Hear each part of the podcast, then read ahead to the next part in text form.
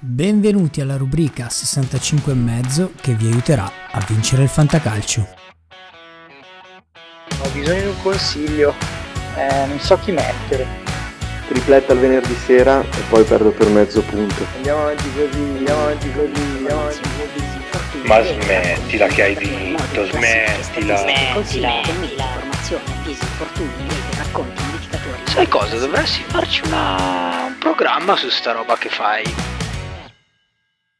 Buongiorno carissimi amici fantallenatori, bentornati alla rubrica 65 e mezzo. Io sono Super Ders e sono qui per cercare di aiutarvi a vincere il vostro fantacalcio e come consigliano i social media manager ho aperto una pagina Instagram. Potete seguirmi sulla pagina 65 e mezzo podcast fantacalcio. Vi lascerò comunque il link nella descrizione dell'episodio e così potrete anche lasciare qualche commento sulla puntata o magari chiedere qualche consiglio visto che ormai ci siamo, si inizia e oggi nasce una nuova rubrica. Facciamo i nomi. Sei nomi tra i nuovi arrivi, quelli più chiacchierati del calciomercato e che ci hanno creato più dubbi. Roma, Abraham, La Roma ha scelto lui per sostituire Geco in attacco. L'investimento economico e la dichiarazione di Mourinho fanno intendere che sarà lui il centravanti titolare, ma attenzione alla concorrenza spietata di Majoral e Shomurodov, per i quali Mourinho ha speso parole comunque importanti. In teoria i ruoli dovrebbero essere chiari, ma non lo vedrei tra i top di reparto. La famosa ambientazione al calcio italiano più il peso dell'attacco di una piazza accesa come quella di Roma mi fanno pensare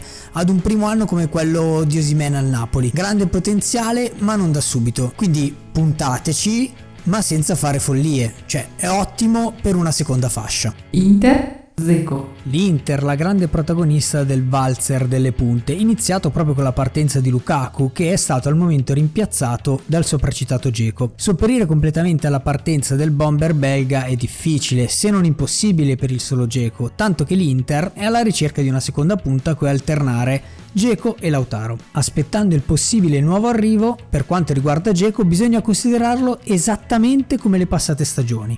Un attaccante di seconda fascia, dal buon rendimento di voto, con bonus altalenanti. Al momento è lui l'attaccante titolare, anche in Champions, ma più per mancanza di alternative. Il gioco di Geco però potrebbe aprire le porte del bonus all'altro grande attaccante dell'Inter, che sembra voler essere il protagonista di questa nuova stagione nerazzurra, Lautaro Martinez. Milan, Giroud, Giroud è finalmente sbarcato a Milano, sponda rossonera per sostituire il titolare Ibrahimovic. Per sostituire il titolare Ibrahimovic. Esatto, Ibra ha la sua età, resta un attaccante di fascia alta, ma quasi sicuramente avrà i suoi acciacchi e quando in forma sarà titolare in Champions League. Per questo motivo Giroud non va considerato solo come un rimpiazzo, ma proprio come un attaccante di terza fascia. Giocherà abbastanza e probabilmente in partite semplici. Non prendeteli in coppia, anzi, se non prendete Ibra e nella vostra lega si usano le coppie, potreste portarlo a casa ad un prezzo più che accessibile e fa niente se il vostro amico vi maledirà o si offenderà perché lui ha Ibra ed è suo di diritto. È un'alternativa, non un rincalzo. Bologna, Arnautovic, Il Bologna ha finalmente comprato una punta vera. Ora, non aspettatevi che Arnautovic vi svolti o salvi il fantacalcio. Non stiamo dicendo questo, ma come terzo o quarto slot del vostro attacco può essere un ottimo affare. La doppia cifra è il suo obiettivo, e anche quello del Bologna, squadra offensiva che cercherà di fornire la maggior parte dei palloni alla sua punta. Anche qui, come per Geco, occhio agli inserimenti dei centrocampisti, tipo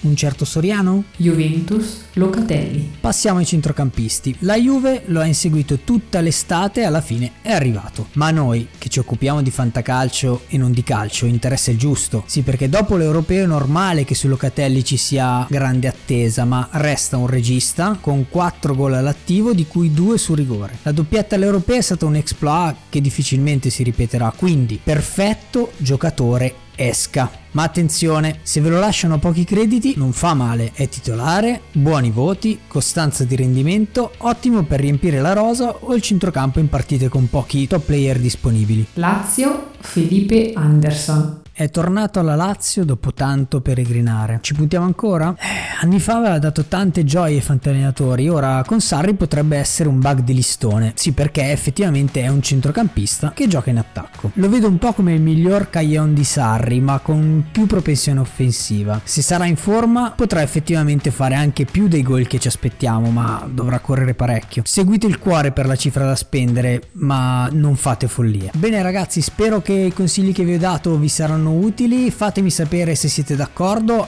anche se non lo siete e seguitemi sulla pagina Instagram. Vi ringrazio, vi saluto e buon Fanta!